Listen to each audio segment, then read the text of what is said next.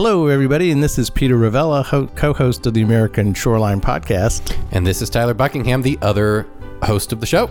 Coming up, the best of 2019 podcasts from the American Shoreline Podcast Network part one of the best of 2019 podcast. That's right. We had to but break it into two separate shows here. We did a lot of stuff in 2019, Peter, and uh, we just thought for the holiday period, it would be nice to distill, take, you know, when they make maple syrup in uh, New Hampshire, it's all about the rendering they down. Take, they take 14 gallons. Is that right? Of uh, sap Really? To make one gallon of Maple syrup? Maple syrup. So that's basically what we've done here. Wow. And we just couldn't. We made two gallons. I, I love to say we made two gallons, and you're in gallon one here. That's right. And our best of coverage for 2019 brought to you by our good friends at Coastal Transplants out of North Carolina, Steve Mercer and his team. Find them at coastaltransplants.com when you need to restore a dune and and replant shoreline dune systems with native dune plants. They grow it, they install it, they get it permitted. Great company, coastaltransplants.com. Well, Dr. Havork, it's great to have you on the show today. And, you know, we're going to dive so deep into the subject of uh, carbon sequestration and the work that you are doing here. But I think it would be really helpful just to start broad. Let's talk about CO2 and why it's a problem just broadly. You know, we, we hear about it on the on the news. We're pretty conversant now that that we have a greenhouse gas issue. but but let's just back up and in, in your words, tell us a little bit why that's is an issue. So the uh, there's a large amount of CO2 or sorry, large amount of carbon stored as uh, fossil fuel in the earth, and um, we extract this and use it for many purposes for for fuel for um, heat, light, uh, for making plastics, for all kinds of purposes.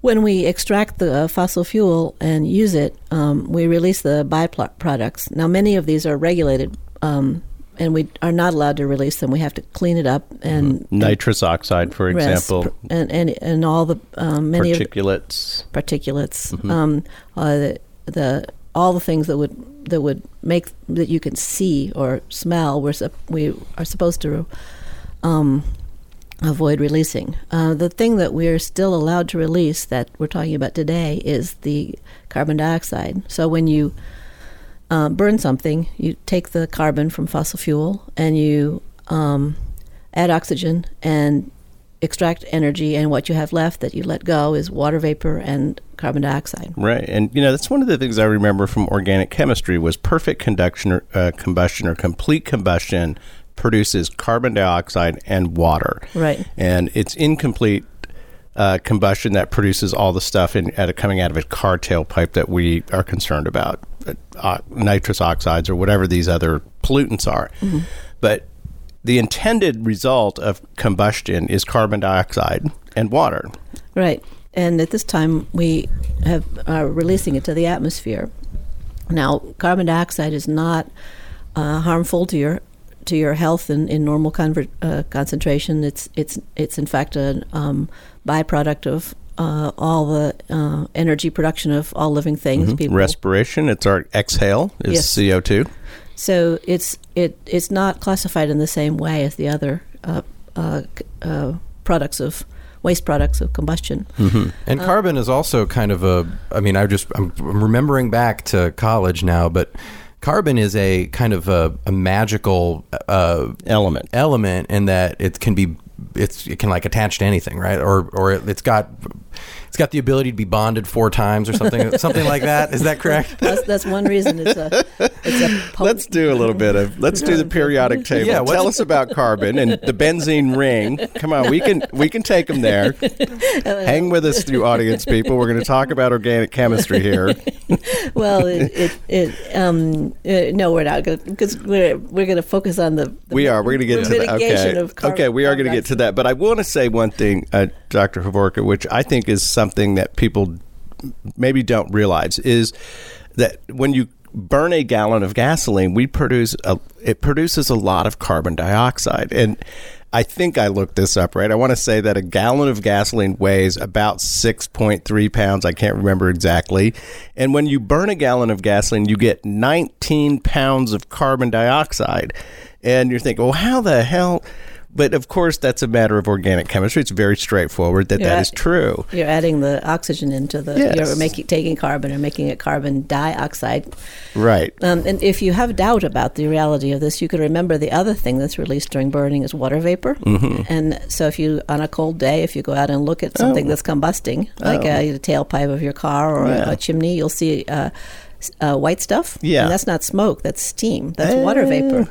Though, so there's twice as much water vapor as CO two released. Is that combustion. right? Wow. So, so, if you want to know where CO two is invisible to our eyes, um, we don't we don't see it, but you can see the water vapor because it, it, when it condenses in the atmosphere, you can see it, and so it gives you a clue where yeah. CO two is coming out from a, a, combustion process. We produce a lot of it. I think, uh, from what I've looked up, and you have, correct me here, but the human produced carbon dioxide contribution to the atmosphere somewhere around 40 million tons a year. Does that sound right? Well, it depends on what, what geographic and what division, but it's large. There's, there's it's a lot. There's a lot of um, there's a lot of CO two released in and the atmosphere. Coal combustion, oil combustion, natural gas, which is a better uh, fuel produces less CO2, although contributes substantially. Mm. And the one that you mentioned in our sort of pre-discussion that I really and Tyler and I were talking about cement manufacturing. What? yeah. What? Well, that one is not a.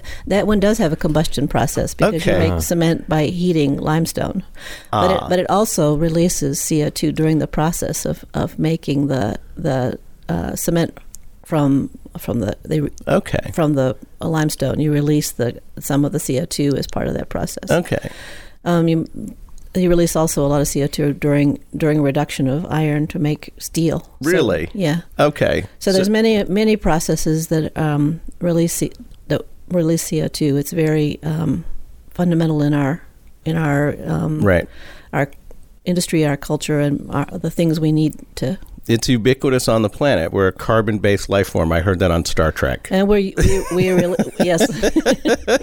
aren't we? I so, think we're aren't we all made out of like a, a lot of carbon? I think we are. Right, and we, and, and, we and we fundamentally love it. Um, but so the thing I said before about mm-hmm. we can't see it with our eyes is the critical thing okay. about understanding how our activities are impacting climate, which is right so it, it's not because it's it's toxic at the concentrations we're releasing it. It's because it's uh, it that it's not only our eyes that matter. Okay. When light from the sun comes through our atmosphere, it's all the wavelengths.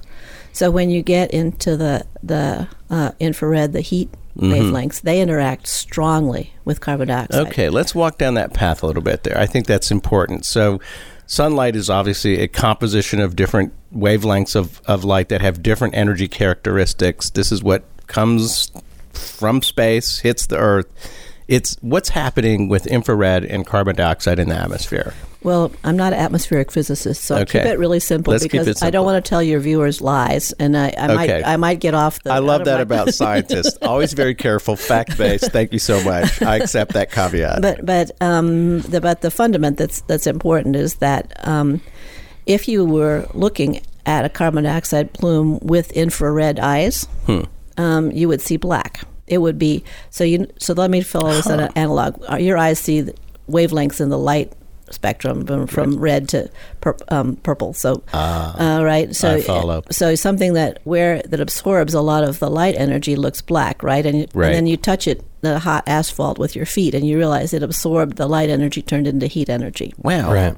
So, Great. So if you have that's fabulous. If I you're working that. in the infrared, which we our eyes can't see, but if we use an infrared camera, for mm-hmm. example um, and there's a and there's a concentration of CO2, you can see it. It will be, be, black. It'll be absorbing that.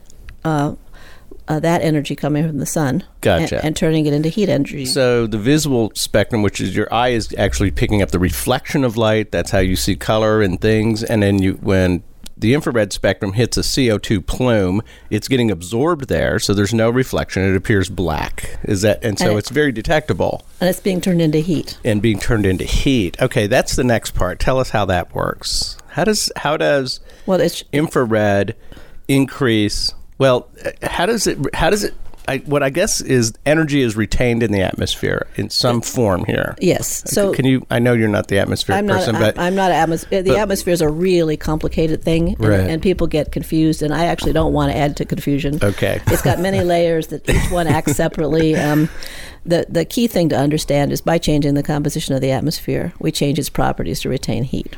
And okay. I think I think I, will leave you to talk That's to an atmospheric great. physicist to get all right. the details of exactly how this occurs because right. it's, it's it's really complex and.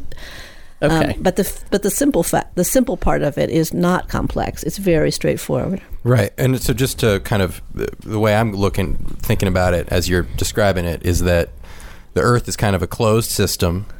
It has so much carbon in it. The carbon was in the Earth and I'm actually we'll save that conversation for another day of how it got there. But I, I am curious about that, and we are taking it from a place where it's not in the atmosphere. It's in our system, but it's not in the atmosphere, and we are changing it through combustion, and we are putting it in the atmosphere. That's the that's the basic thing. And when we do that, it we're trapping more heat. So, so let's just take a minute about what carbon does when, when people are not influencing it. Yeah, explain that. Because we would love to hear that. That um, so the the it's a cycle. The um, the uh, plants take up the carbon as part of their photosynthetic activity, right? right. They take car- cycle. they take carbon dioxide out of the atmosphere, turn it into plant material. Um, we'll just imagine sugar, carbon. Yeah. Um, so some of those materials are buried. Mostly, um, the prolific providers are plankton in the ocean. So, Right. so they're taking CO two from the atmosphere that's dissolved in the ocean.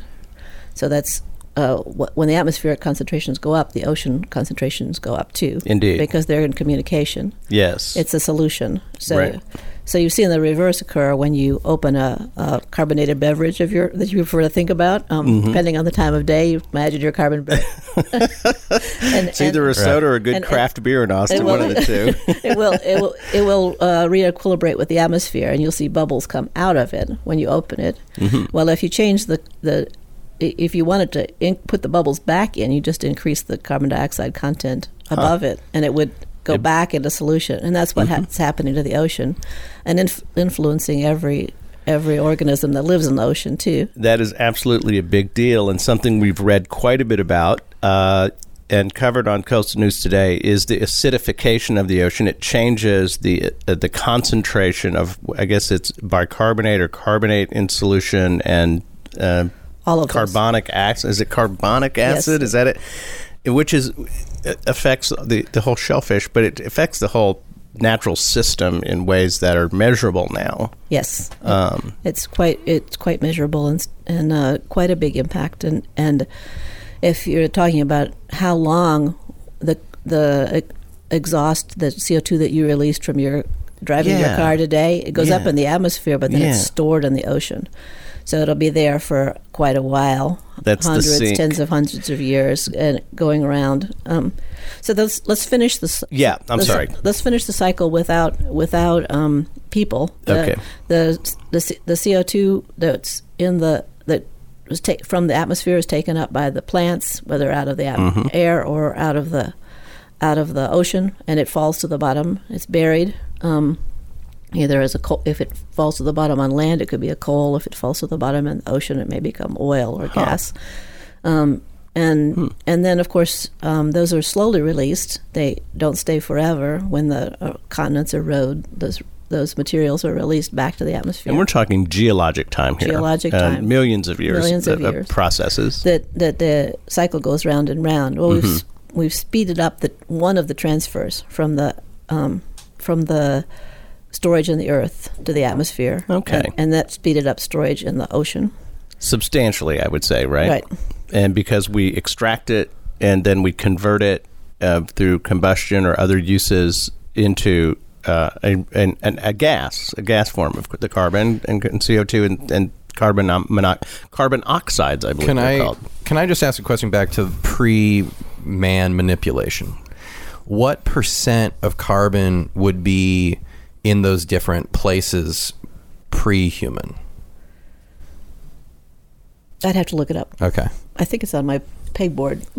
yeah. I mean, is it? Are we like way out of line? Like, no, is it very, no, very no, different? It's, no, it's, one reason people have trouble understanding climate change is because a very subtle change has a quite significant impact. Right. The the and people don't understand why going from 350 parts per 1000000 mm-hmm. CO2 to 400 or right. 400 to 500.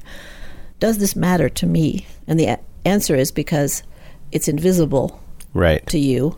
You right. don't think it's significant. But if you take something and you imagine it was in a glass of water and you were adding something and that you could tolerate it when it was light pink, but it would taste terrible as it turned purple, hmm. um, you know, and you probably sure. added too much sugar to your tea right. and it became and it's a small amount when you're sensitive to it ah. that can that can matter to the and and again we need to go to atmospheric physics and have the okay the climate modelers tell us and mm-hmm. and what they what they tell us matches with what we observe I am just so interested in the history of surfing in this state, the history of the, the Open Beaches Act in this state, and and I, I want to hear a little bit about your story growing up here on the Texas coast and and how you came to be an icon surfer here in Texas. I don't know if I'm an icon or not, but you're an icon of something, Ellis. Some people have called me other things, but, but uh, yeah, it's great to be here. I really appreciate uh, being involved in this, and uh, hope to do more in the future. But uh, I grew up in a small town east of Houston called Liberty. It's the third oldest town in uh, the state. It's got a lot of history there. And my father was a rancher slash fire chief slash city judge, kind of like Andy Griffith and uh, he ranching was his uh, obsession, and so I was working cows all the time. But when I turned 13, the family went down to Galveston for a little vacation. Uh-huh. And the first day there, I saw they were renting surfboards for six dollars a half day. I rented one, and then I went back the next two days and paid ten dollars for the entire day. I was wow. thir- I was 13 at the time, in this, we don't have to ask how old you are, but what decade are we in here, Ellis? Uh, way back. Way back. Come on. Well, uh, 60s would it be? Uh, no. well, yes, it would. It was 1963. Okay. 1963. At, the beach. But wow. the, the next year I turned 14. I got my driver's license. The dumbest law that the state of Texas has ever had and what happened then was you mean the one letting people drive when they're 14? 14 years old. Yeah. That does make uh, no sense to me now. Uh, yes, I'm glad they raised that limit. But uh, I, Dad, when he was looking for the truck, more times than not, it was at the beach instead of the ranch. Mm-hmm. So uh, I just had a great time at the beach. Uh, Galveston was the first place I went to. There was another beach that was a little bit. Galveston was 85 miles from my house. Um, what was it about the beach? I mean, obviously you you got into surfing. You rented that board. You started surfing, but when you were when you were at the beach, were you always surfing, or were you just hanging out? Was it there? Some, was it something about being there beyond the sport of surfing that that drew you there all the time? I, I don't know. I just loved the beach. First time I ever went there, I was five years old, and we have yeah. pictures of me and my friends building sandcastles out there, and uh, that's kind of analogous to building a front row beach house. Let, let me ask a quick question yeah. here. So this is in 1963. You're 14 years old. You discover surfing. You're the son of a rancher. Is this sort of cowboy boots, cowboy hat kind of life that you were involved in up there in Liberty? And is that kind of what you guys did every day? Did you work cattle? Did you, you know? Hunted, fished, worked cattle. Yeah. Went swimming. You know, one, one of the funny things about my mom when I was young, uh, when I wanted to do something and she didn't want me to, to do it, she'd say, I guess if everyone else jumped in the lake, you would too. That was a really, really poor argument on her part know, because that's a good idea. because I was usually the first one in the lake. but yeah, so so you uh, you would you would spend all your time on the beach, uh, and this was at a point where goodness, it was the 60s Texas. I mean, you would drive right on the beach, I'm sure. Absolutely. Uh, as a matter of fact, that 56 GMC pickup with the headache rack and the toolbox in the back and yeah. guns behind the seat. Uh, I drove up and down the coast from uh, Sabine Pass almost all the way to Mexico. Wow. Cutting donuts the whole time. Uh, back then, wow. when I was in high school, I would drive down the west end of the Galveston seawall and at that time, there was a ramp where you could drive straight onto the beach. and drive all the way to the San Luis Pass on the west end, 18 miles away. Or if it was uh, wintertime and the surf was up, I could drive down there, make a U turn, and go back to town and park in front of the seawall on the beach. Yeah. Wow. That's amazing. No moss, really. Uh, no. Yeah. No, no, it's it's not the way we do it anymore. But uh, boy, that's a romantic period of time to to think back to. You know, there is something historic about that too, which is that you know the beach was kind of the first road in Texas historically. That's how people would move around. It's true in California too. You know, absolutely. That's one of the reasons why. Uh, we have the right to drive on the beach is because it was used. There were stagecoaches, and right. mail was delivered by going down the beach because there were no roads inland. Yeah. Well, it is. A, it's it's a beautiful stretch of shoreline. I think that for those uh, folks who are listening that have never been to the Texas coast, you probably don't think about it when you think of your magical beach in your mind's eye. But uh, the Texas coast is a gorgeous shoreline. Uh, barrier islands along, I would say, not quite all of it, but most of it. Damn near the whole stretch, 387 miles. 387 right? miles of shoreline. It's a long. That's a lot of beach. It's, it's a lot of beach, and you, you don't think about Texas as being home to that much shoreline, but it is. And of course, where you have that much shoreline and that kind of Texas attitude of yeah, there's something about the cowboy attitude and the surfer attitude that are kind of similar. Oh, do you there's, think that's okay? That's a great question. Totally. Do, do, you oh, sur- yeah. we were talking about it since, yesterday. Since you surf both, alone. Since you're both of them, what is the what is the, the, connection between the surfer attitude and the cowboy ranching attitude? Uh, well, uh, surfers uh, surfing is an individual sport. Yeah. It's not a team sport. So when you're out there sitting on your surfboard bobbing up and down with 20 other people that you may know or may not, about the only thing that's said in, in most cases is my wave. Yeah. Or maybe someone will be real nice and say, hey, nice wave, guy. That's about it. I mean, we're, we're individuals. Uh, organizing surfers is like herding chickens. Yeah. Yeah. and uh, so, uh, would this be to take this analogy one step further? Uh, you know, the I the cowboy on the horse. You're out there. You don't say a lot, right? I mean, there's not a lot of people to talk to. It's the water horse. Your surfboard. You're out there. You sit. You kind of sit the same way when you're sitting up. You straddle it. Yeah, you know, you it's a little bit. You know, I it's mean, like a saddle, and it kind of bobs like a horse when you're. okay. That's, well, I I do think that there's just a Western. I mean, surfing is a Western sport, and. uh I think it has a lot to do with what you were talking about the the solitude of it, collecting your thoughts, um, being communing with nature by yourself. Even if you're out there with a in a group of twenty other surfers, like you say, you're not. It's not like you're chit chatting it up. It's it's almost a communion. It's almost a uh, there's a respect of of nature in the space, and uh, which is really cool. And it's it it totally overlays with kind of this Western ethos of the cowboy alone on the horse, walk riding out over the horizon with with nothing but his uh, his or her own, you know, cunning and guile to kind of work your way through life and death on the on the plains and in the mountains. I mean, come on, there's there's totally a similarity. Hmm. Yeah, and, you know, if you want to get away from the, you know, the the problems that you have in your life, you can just go get on a surfboard and have a great time. You don't have to think about that stuff. Yeah.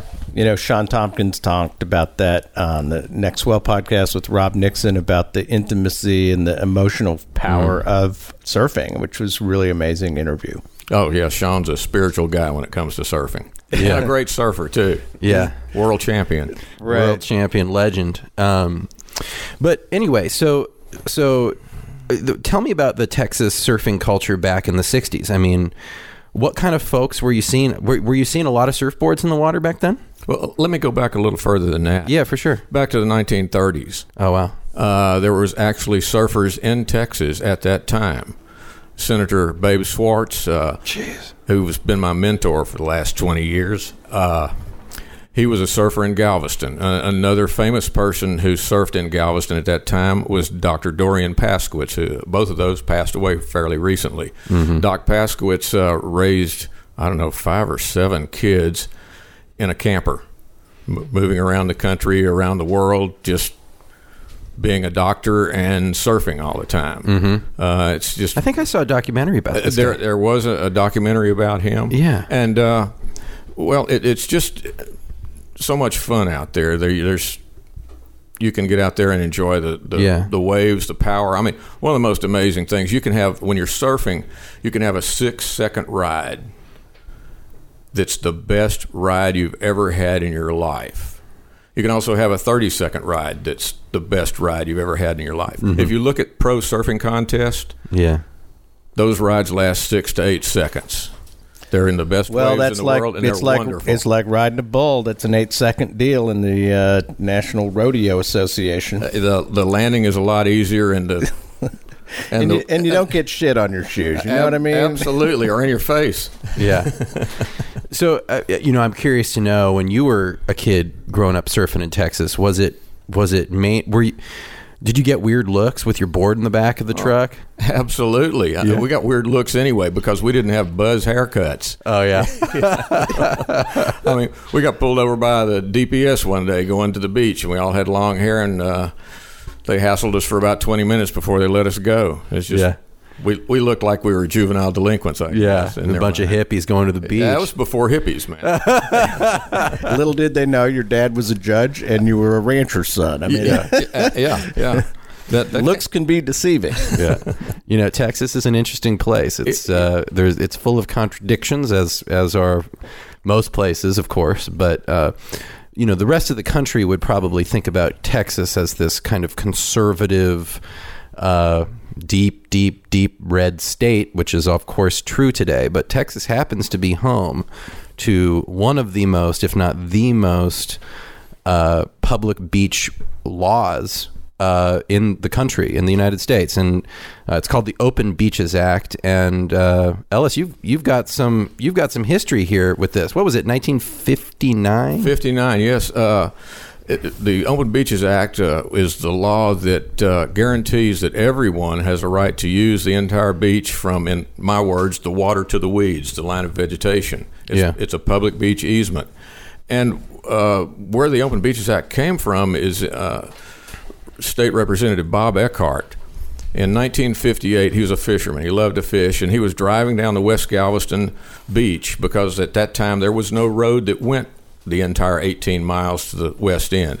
He was headed to one of his favorite uh, fishing spots at San Luis Pass when he encountered a barbed wire fence that went across the island and out into the water. And he said, "They can't do this. This is a public beach."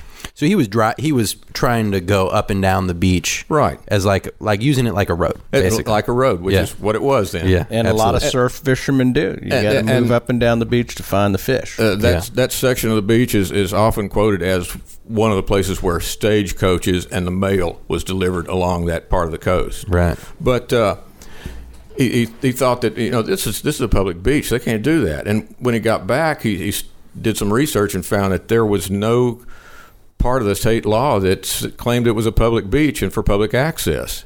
And so in 1959, the legislature was in session again. And, and as an aside, there in Texas, our legislature, meet, under our Constitution, meets once every other year for 140 days, and they go through uh, have to consider about five or six thousand bills. It's it's a real rodeo there.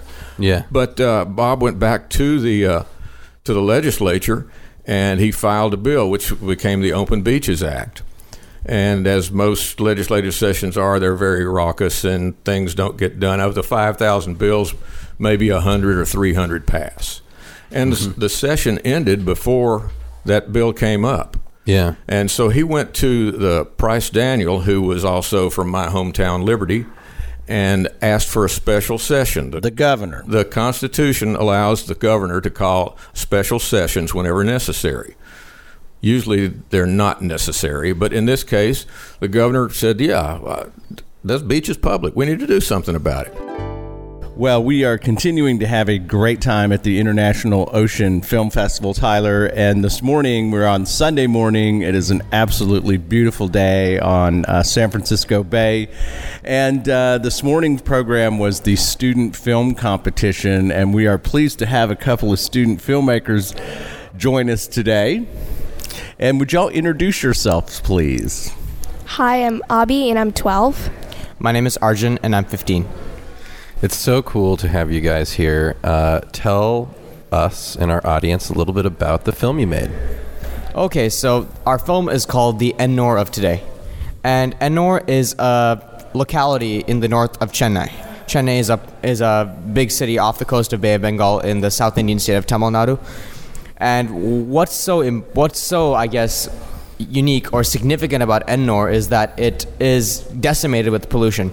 Ennore, literally in Tamil, is Ettur, which means eight towns or villages. That's a, congl- that's a conglomeration of eight villages in the area. It's Ennore.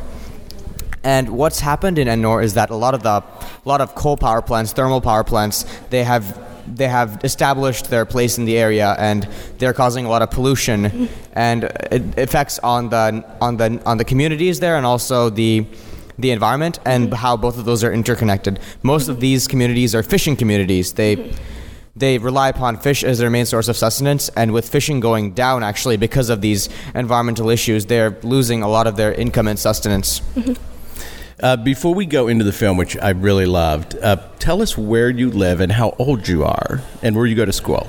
So um, we live in Bainbridge Island. It's a 30 minute ferry oh. ride from Seattle. And we actually moved there just a few months ago. Um, so we're pretty new there. And I'm 12 and he's 15.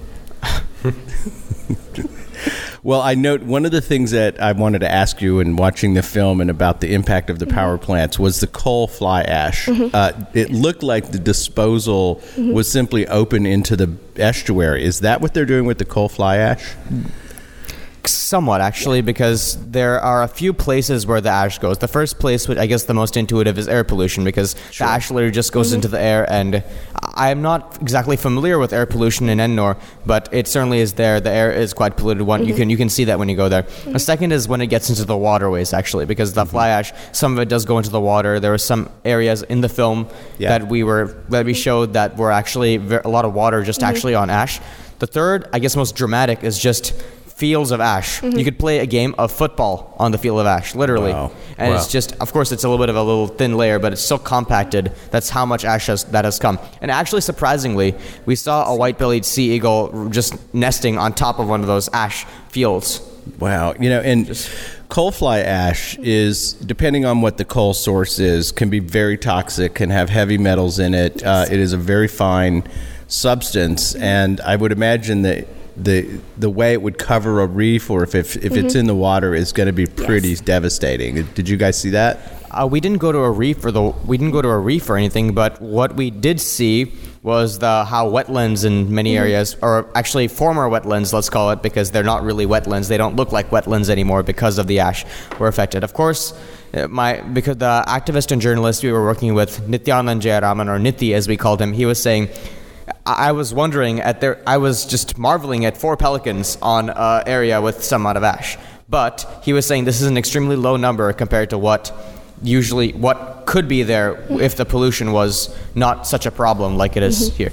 So have you in your with your own eyes have you guys seen a drop in wildlife? Like is it obvious that this development is creating problems like in fish populations, yes. Yeah. I, I don't think personally I've not been there long enough to uh-huh. actually see the drop in wildlife with my eyes. Yeah. But yes, we know for a fact that the fish populations are being affected. So in in fish terms, yes, that, that is happening.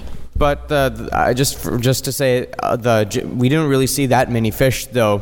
So we were already we came when it was really bad. We left when it was actually really bad too. So it was kind of a very it was it kind of plateaued in a sense. Interesting. Are, are you from that region of uh, India, or did you travel there to make the film? I am not from there myself, but my parents were born there. So my parents immigrated ah. to the U.S. Mm-hmm. I was born. My sister was. Were, we were both mm-hmm. of us were born in the U.S. Mm-hmm. and we were we actually went there to spend time with our grandmother, ah. Who lives there. Oh, very cool. So our original in- intention was not to make the film, but uh, seeing the problems there, we decided that you know there's you can see it everywhere else in the world. It's it's always there, and we decided to make a film to you know see, show one of the examples of this.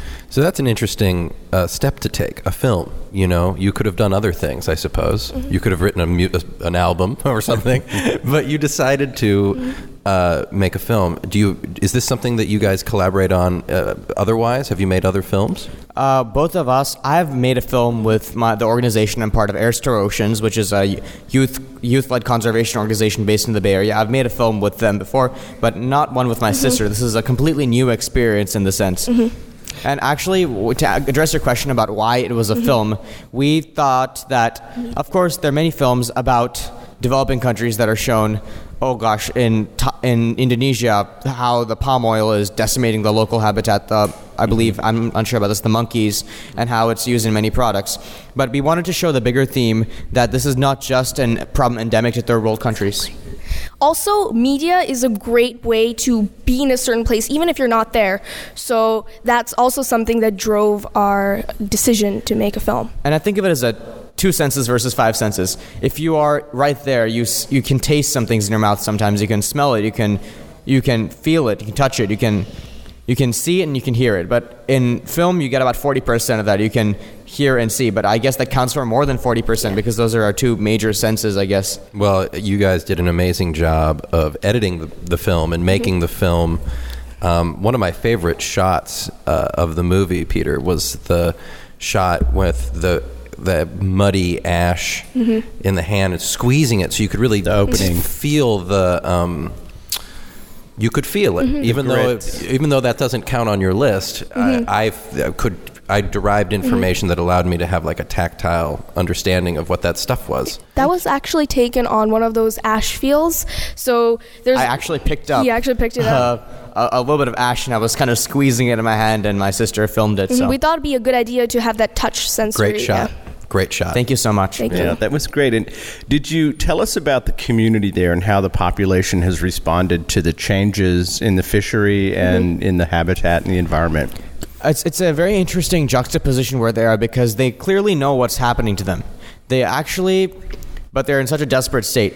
So what happens is that they don't have much power to change their situation, right? So what happens, they go and some of them actually work in the very power plants that are actually decimating mm-hmm. them in promise of an income. Wow, yeah. So this is it's, it's a very ironic situation in the yeah. sense. Mm-hmm. Also, a lot of them do not want to carry on what their parents did, being fishermen, and we saw that a lot of them want to be policemen, um, accountants. So they really they they're not looking to carry on what their parents did and being fishermen. They're mm-hmm. transitioning into the modern Indian economy in a sense, yeah. but not for the reasons that most people do.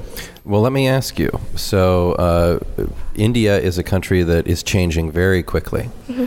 And um, this is a thing we see along the American shoreline is that uh, shorelines are always in a state of change. Mm-hmm. Um, what you're described as a c- community of his, you know people that fished and lived in the water, you lived using the water, had a relationship with the water, and now with kind of I guess we can say industrialization, mm-hmm. modern uh, power plants, dirty power plants. They've not only, I mean, they're transitioning the economy. That's why those power plants are there, you know.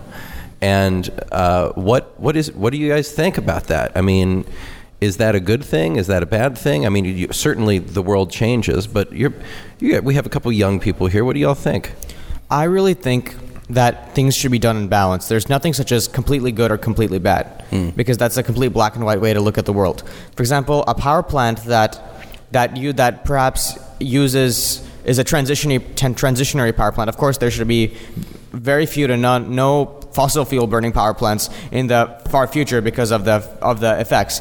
But at least uh, things should start transitioning, maybe using less fossil fuels, improving efficiency rates. One cannot just go from zero to 100 in in conservation, but but to see negative steps being taken actually is is the com- is a complete is an incorrect thing to do because instead of going a small step towards your goal, you're actually going a few steps away from your goal in the sense that you are all you are you are not setting the com- local communities up for success yeah. and at the same time you're just you're relying upon resources that could vanish potentially in a very at a very mm-hmm. fast rate I think development should not come at the cost of decimating these people's lives. And I think, as Arjun said, there should be a balance where people are able to continue what they currently have, but at the same time have some benefits of development. And so that everything just doesn't get traded in for development. It's a very uh, great, I think that you're quite right, an excellent per- point of view. And uh, that's the trick of it around the shorelines all around the world is how do you balance the historic uses, the community and the culture, the environmental health, and our sort of incessant desire for economic development all over the world. And it's a really tough balance. Actually, in, uh, in that sense, people transitioning away from fishing is a good idea economically because they have a lot more potential to be someone who works in the tech industry, someone who works as an engineer, someone who works as a doctor. But the reasons why they're doing it should be very different. The reason should be mm-hmm. advancement. The reason should not be, I've lost all of this year, I'm desperate, I'm mm-hmm. going to the next place just to get a job. It should be like more of a want than a need. Yeah, yeah okay. So when you. Uh, when you look at the situation there, are there things that make you hopeful about Ennore? Absolutely. The people there are very, very aware. They know exactly what is going on. But eh, there needs to be there needs to be international awareness of this issue because eh, one cannot just group all third, third world issues into just third world issues. No. Because every third world third third world issue is a unique issue as of itself.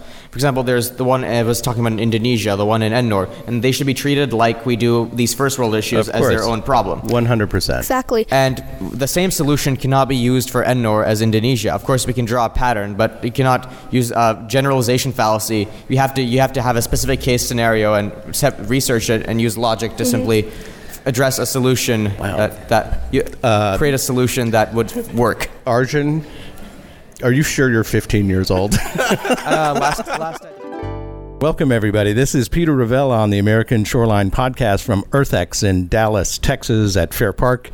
Uh, boy, there was a couple of things we wanted to do when we came up to EarthX, and uh, this interview is one of them. Senator Sheldon Whitehouse from the great state of Rhode Island is our guest on the podcast. Senator, welcome very much to the American Shoreline Podcast. Thank you, Peter. Good to be with you. Well, I really uh, was able to hear your remarks. Uh, I thought they were absolutely insightful and brilliant and compelling. Tell me what brought you from uh, Rhode Island down here to Dallas, Texas, um, to attend EarthX. Uh, this is a gathering, and perhaps the most prominent gathering of um, Republicans who are interested in environmental and climate issues. And they're a little bit insurgents within their party yep. because of the power of the fossil fuel industry over the party. So I would travel a considerable distance to help uh, be helpful and encouraging in any way that I can, because ultimately we are highly likely to need a bipartisan solution to avoid the calamities ahead. So uh, this is a great opportunity for me. Fantastic, and I think those words are well spoken. Uh, calamity, I think, is uh, people think it's a little alarmist. It is not. If you pay attention to the science and the facts, and bipartisan, no doubt that is absolutely essential. What I was uh, drawn to in your remarks, Senator, was the description you gave about the reputation of the United States as a world leader and our failure to effectively respond to this to being a real threat to our standing in the world. Can you help us understand that? Well, I'm the uh, son of a Foreign Service officer. Um, I'm also the grandson and the nephew of a Foreign Service officer, so that was kind of in the family. And um, growing up in foreign countries, you learn firsthand how important America is in the world, and you learn that people across the world look at America in a slightly different way than they do other countries. There's an expectation about us. Indeed. And it's an expectation that for generations we have honored. Look at what the greatest generation did in World War II, rebuilding Japan and Europe afterwards, and then going on to build a great American economy. It really was a pretty remarkable thing people expect American leadership. And right now, we've walked out of Paris. We're pretending that climate change is a hoax. We're propagating all sorts of completely fabricated nonsense about the science. And that does not make America look good.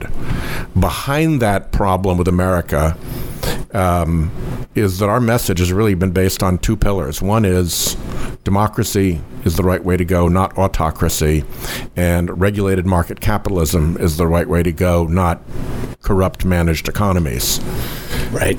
That's a tough message for us to sell if our democracy is failing to address climate change and if we're pr- per- persisting in protecting clear violations of basic, rules of market capitalism, like the giant subsidies we give fossil fuel by letting them pollute for free. Indeed. And I do think that you're quite right that when the United States sets the example that this is not serious, that it does not need to be taken seriously uh, in the government policy sector and what we do with our laws, but in our economy, uh, I'll tell you, there's a lot of folks out there in the world who don't want to deal with this either, and they take that cue. Uh, and the the confrontation I think you're laying out here is the reality is that the world is going to continue to teach us that this is a real problem, and we're going to be late to the game. Yeah, and we're giving up that leadership yeah. internationally. And um, you know, you, you, this is a coastal show. Yes, and, and you're a coastal see, state. I'm a coastal state, and we're going to see an awful lot of harm done from sea level rise. We're going to see an awful lot of harm done from fisheries that are migrating away from the people who fish them. Yes. We're going to see a lot of harm from the collapse of coral reefs as nurseries and as resources. And the people who are living close to the earth. Yep. In particularly in foreign countries who are going to suffer that harm, they are going to pay a price. Yep. And when human beings pay a price, we want redress. It is a basic human nature. Uh, the first pair of words that a lot of kids will come up with are not fair. right. Right? Every kid, before they learn anything else, they know what's fair and what isn't. It's a basic part of our humanity. And so when we in the wealthy first world and the wealthy advanced economies are propagating policies that cause a lot of harm right. in among people who are much poorer and much more close to the land than we are, when they suffer, they're going to look for a cause. Yeah. And there we're going to stand just as as um, sitting at the starting line, sitting at the starting line, yeah. and setting a terrible example. Indeed, and and you know when you look at a country like the United States and and, and the wealth that we have, and starting to see the uh, responses and the investment that Congress is make, uh, making in the disaster supplementals, billions of dollars going to the Corps of Engineers, Mayor De Blasio in New York, a ten billion dollar program to protect Manhattan, right now a thirty two billion dollar proposal in Galveston, in Texas, to protect the Port of Houston. Good, Somebody knows. Good luck is, paying for that in Bangladesh. Indeed, and and and we are acting on in some way, in spite of our denial, on our behalf, but unwilling to take the leadership and to and putting these other people who are not in a position to handle the problem don't have the resources. I do think that the retribution risk here for the United States is real. It's very real. We've stepped back from leadership, and that's a bad mistake always. We have compromised our argument that representative democracy is the way to go because if people have are suffering because of decisions made by a representative democracy yeah. that allowed itself to be corrupted by the fossil fuel industry so that it wouldn't act on plainly obvious science you've got a problem on your hands. And when market capitalism is the other great pillar of value, and we're not treating these fossil fuel companies under basic rules of economics, which are you put the externalities, the pollution into the right. price of the product, then we frankly aren't living our own values. Indeed. And when you're a values based country and you don't live your own values, there's a price that you pay. Yeah, Senator, I just want to uh, follow up on that because I, I do think that one of the interests you opened up with this discussion about, you know, you, some of your colleagues, your red colleagues are, are here and they're kind of the black sheep of, of the family. Um, where do you think is the where's where's the common ground that we can find um, as as a as a country, Democrats and Republicans, where we can uh, bring the fossil fuel industry, which employs many many people and is a tremendous. I mean, here in Texas, the what they call it the energy coast. I mean, it's a hugely important part of people's lives here, their livelihoods. How do we bring them into the fold? How do you how would you lead on that? The only solution that makes sense to me is putting a price on carbon. Uh, that makes the market work again. That is Econ 101. You don't get to have one factory that throws all its trash in the river and another factory that pays to clean up and have them compete and call that market economics. Everybody's got to be on a level playing field, and that means that when you're creating waste and pollution, you're responsible for that and you need to pay for that. That is what the fossil fuel industry has been resisting. It's been a multi hundred billion dollar per year advantage to them. It is a big deal. They fight brutally hard to protect it in Washington. And I think once you have applied a price on carbon, you generate significant revenues. The bill that I've written is about $2.3 trillion in revenues over 10 wow. years. With $2.3 trillion, we you can, can transition very comfortably to a renewable economy and you can invest in the type of carbon capture technology that allows fossil fuels to continue to have a role. If you don't do that, what you have for basically foregone is the parachute. Right. I think. I think the fossil fuel industry ends up in the same place, on the ground. The question is have they plummeted without a parachute and landed with a terrible crash, mm. or have they managed and negotiated a safe landing? And a carbon price provides both the remedy to prevent the worsening of our climate change risk and the means for navigating the transition in a in a pain-free way. In fact, according to Nobel Prize-winning economists, in a way that, if it's done at all right, actually improves economic lift for everybody. Indeed, in the in the transition to the new economy, we can become leaders and industrial leaders in the next economy. Uh, the concept you're laying out is what you know in the in in the in the words of our conservative brethren is common sense. This yeah. is about personal responsibility. Yeah. Number one, number two, that you're responsible for your own messes. You yeah. don't get to take the uh, the waste that you're producing and impose the ramifications and costs on society as a whole. This is really straight down the middle conservative governing policy. Yeah, isn't that interesting? Yeah. And that's part of what indicates so clearly that there's the hand of the fossil fuel industry in this politics because they're not being dragged into uh, socialistic no. or uh, you know top down or liberal types mm. of thinking. Regulatory is, pressure. It's not that. This is economic. Mar- yeah, this is this is Republican style economics. In fact, I spoke with, and Lindsey Graham and I spoke last night, and there must have been ten people that came up to me today and said, "You know, it was funny." you were making the market argument. Right. And your Republican interlocutor was making the like taxpayer funded, uh, you know, billionaire driven, top down, right. uh, pick winners and losers argument. I thought, well, yeah, but that's kind of where the fossil fuel Isn't industry has forced them. you know, I'm but we're back to Sorry. economics now, and, and I want to go back to where we started because I'm a romantic about America. I am an American exceptionalist. I think that there is something special about this country and that we have a duty and a legacy and a future that is essential to the way the world turns out. And right now, we are not meeting our own values. Right. And if you compare the way we are behaving about climate change with the way the greatest generation behaved about a very different set of risks, we don't measure up at all well. We That's just don't measure up at all well. And from, you know, John Winthrop to Ronald Reagan, we've described ourselves as a city on a hill. And from Daniel Webster to Bill Clinton, we've called the world to the power of our example as a country. And if we're going to be that way, if we're going to be a city on a hill that enjoys the power of being the example to which the rest of the world aspires, you don't get to fake it.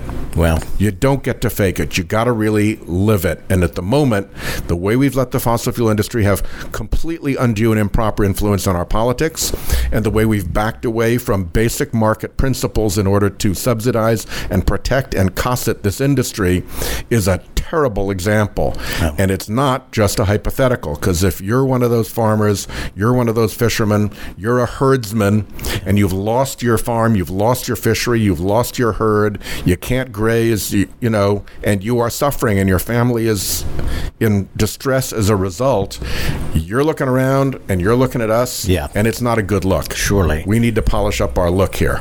Can, I want to ask another question about kind of our psychology as a country right now. Obviously, it, it's uh, I'm not the first one to describe us as like one of the most divided times in, in our nation's history. Obviously, we're coming into an election year. There's a lot of talk by certainly the Democratic uh, uh, candidates about uh, uh, climate change. It's it's certainly in the in in the hopper of issues that are being talked about, and I'm wondering um, as and, and I'm from California. My my family's town was engulfed by fire yeah. uh, two years ago, yeah.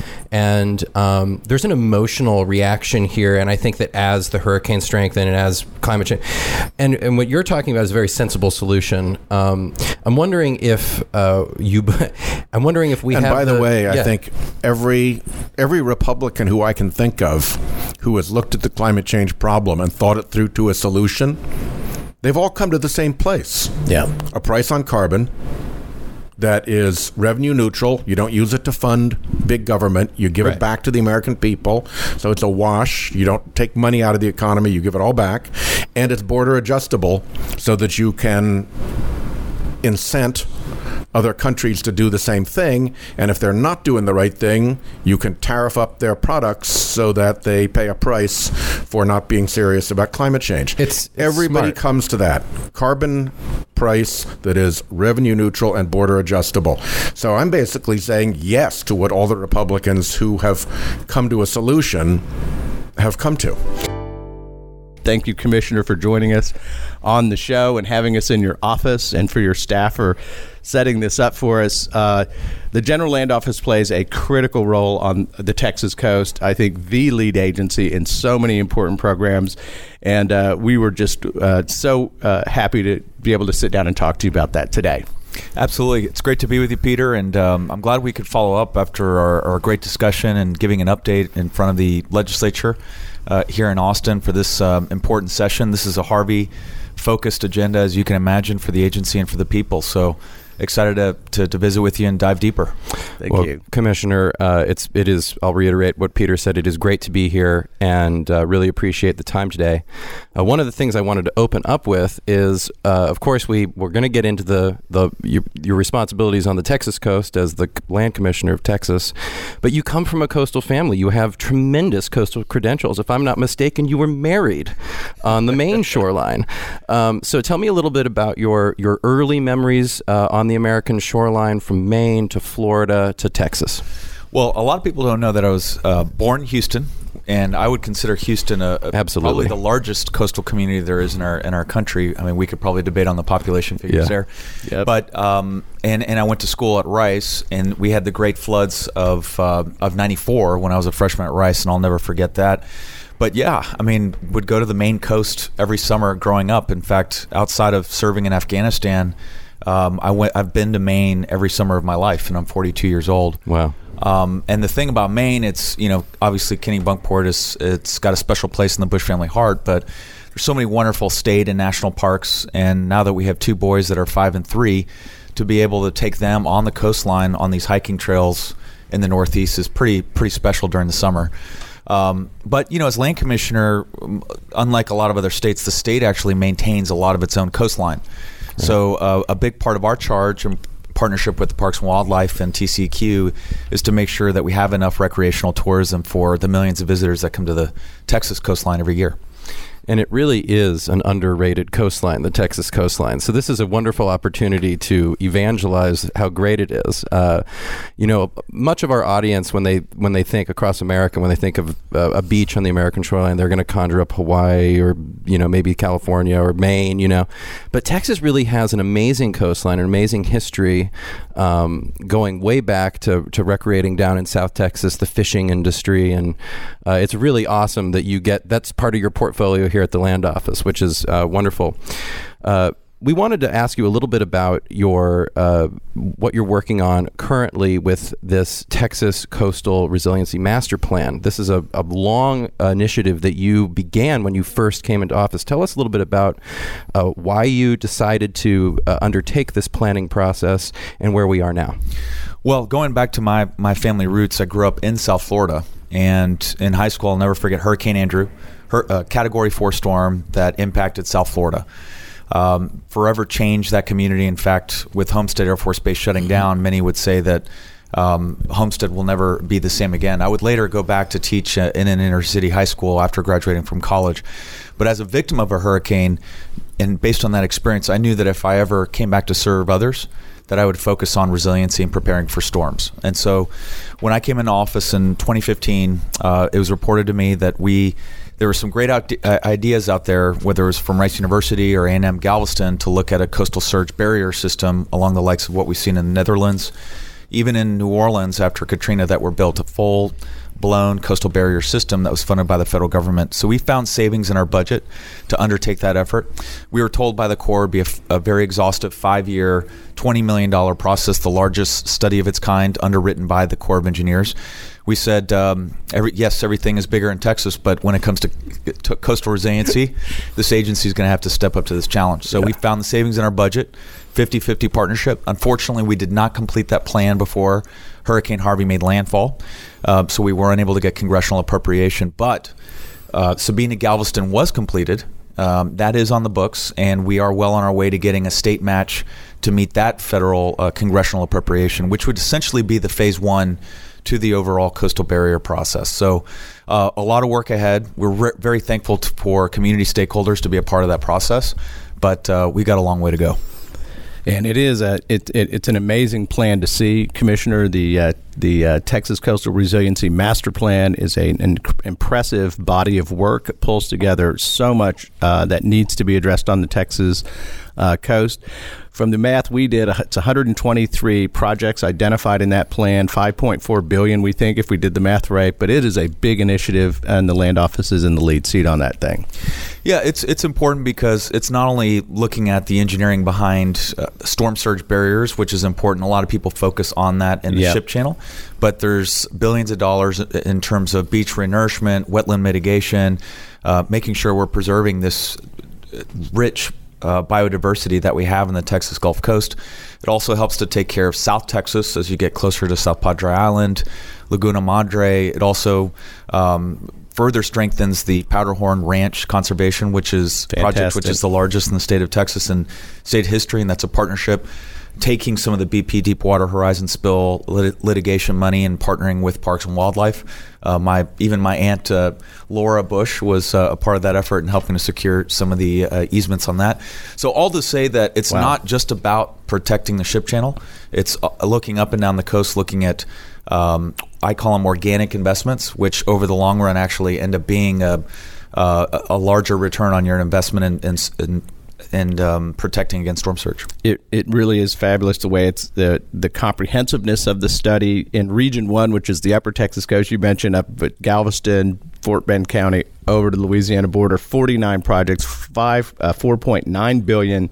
In Region Two, the Mid Coast, nineteen projects there in Region 3, a little bit further down the coast. We're going south, 27 projects and 13 in Region 4. So the, the land office did a statewide comprehensive examination of the issues, and, and the, this is the most specific project list I think the state has ever produced. And it starts to look a little bit like the serious level of planning that Louisiana undertakes with their Coastal Protection Restoration Authority and such an important step for the state of Texas to get this thing down on paper and then commissioner have some revenues to do something about it, which is also new. Uh, tell us about where you stand with the monies that are you're managing. You're boy, you guys are have a big job on that side. In terms of Harvey relief, yeah, correct. Yeah, so we were the first agency to take on a temporary housing mission uh, in response to a storm. So Louisiana had experimented with what they called a STEP program, which was a direct repair uh, up to 10,000 homes in hmm. response to the 16 flood season.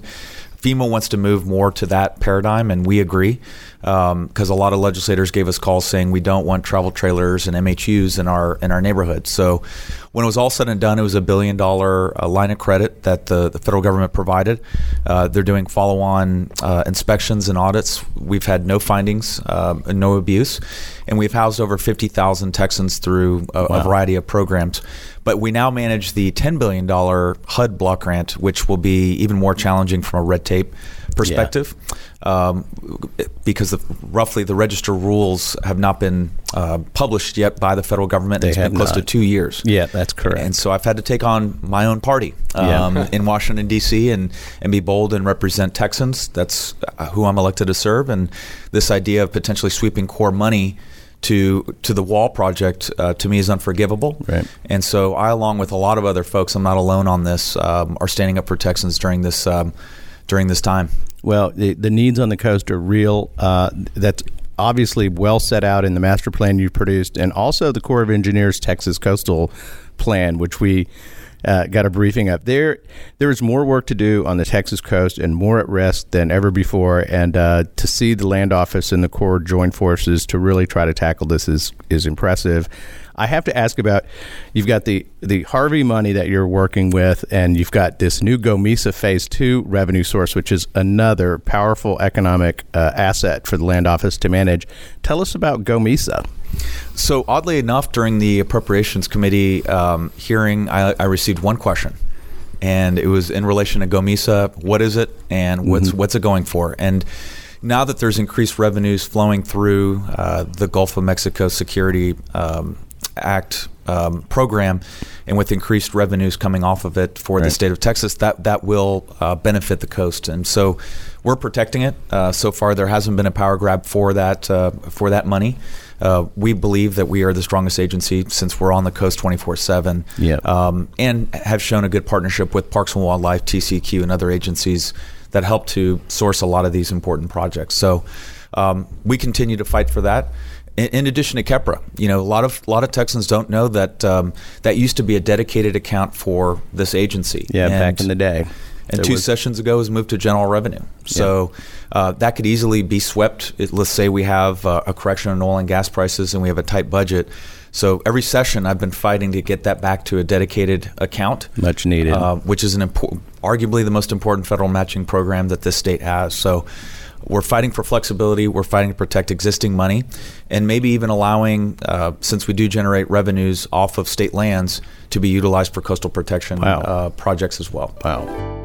We've got Gary Glick with us today. Gary is a special guest on the American Shoreline podcast. Let me tell you a little bit about Gary. He is president of Friends of the RGV Reef, an organization in Texas that is responsible for the largest industrial scale artificial reef project. The first industrial scale uh, nursery reef in the Gulf of Mexico. In the, the biologists tell me in the world, but I find it's such a good idea and it works so well. I find it hard to believe that somebody else hadn't already figured it out. Well, are you convinced that you're on the right path? Oh, and yeah, do you have any? Do you have any doubts about what you're doing? Zip zero nada. I mean, you know, we can see it. We can see it on our fathometers. We go out there and we see these fish. We get reports from the fishermen, and and you know they're they're they're they're telling us about the size fish that they're catching, and everybody can see. You know, we've got good fathometers. Everybody can see this this swarm of fish, and then we see what gets caught, and it's you know 20% snappers from elsewhere and 80% little ones and of course we get the the pelagics are there but you know to have to have a constant set of forage fish, like working over the big pile. Constant set of forage fish with birds working over the big pile. That tells us that the big pile is working. We we have a lot of fish, a lot of fishermen on this reef. There's every decent weekend, there's several boats out there, and they go out there and they all catch their four fish per person, and they're they're they're all catching. Um, you got to have a lot of fish for that. Yeah, and that's uh, and that's daily, and so you can tell just by the economic activity and the guides, and you're getting good reports from them. I assume. Oh yeah. Well, that's fantastic. Yeah. So, uh, where do you see this going from here? What are the uh, next steps for the RGV Reef? Well, that's a toughie because, you know, Mark Twain said, old buildings prostitutes, and even politicians become respectable with time. And part of what we've done is become respectable. Um, we've been a little bit smart. We've been smart enough to recognize good ideas when we see and hear them, but mostly we've just been doggedly persistent. And the more persistent you are, the luckier you get. And we've just been really lucky. We've been we've been funded by a multitude of entities and people, businesses, individuals. Um, those that's the whale money. We get a little bit of minnow money, which is people that donate twenty five or fifty or hundred dollars uh, on our on our website, which is rgvreef.com. And you know, give me an excuse, and I'll say it ten more times. rgvreef.com. our, our, our and there's and there's a donate button, right? There's a donate button. Our Facebook page has got all kinds of interesting video and a few fish pictures on it. And it is it RG Reef on Facebook? You know, it's Friends of RGV Reef on Facebook. There you and, go. And, and it discusses what we're catching, what we're doing, and, and what the science is. Good follow. Good follow. I follow. Um, good follow. It's a good follow. Um, but if things go continue to go our way, we're going to get stupid big. I mean, stupid big. I might have a, I might have a budget. I'll have a budget of about three hundred thousand this year, and I'm hoping to have a budget of about half a million dollars next year. And I'm we're really working to get the throughput. When you start talking about moving twenty thousand tons of material through a two acre site and moving them across a bulkhead, um, there's lots there's lots to tend to, and. Right I think we need, if we have three or four more seasons like that where things go our way and where we can where we, we can be really efficient with our marine transport and and we can build you know you balance. And you know there is no black book with yellow stripes that's art that is low relief reef or reef building for dummies. And especially with the low relief reef we're making this up as we go along with the best advice that we can get out of our scientific advisors. And so okay so we've got this much of this. Now how much do we need of that so that we can have a conveyor belt of fish that will provide that fish for the kiddo and enough fish that the that we can put some fish back in the Gulf. We'll have more than what get caught.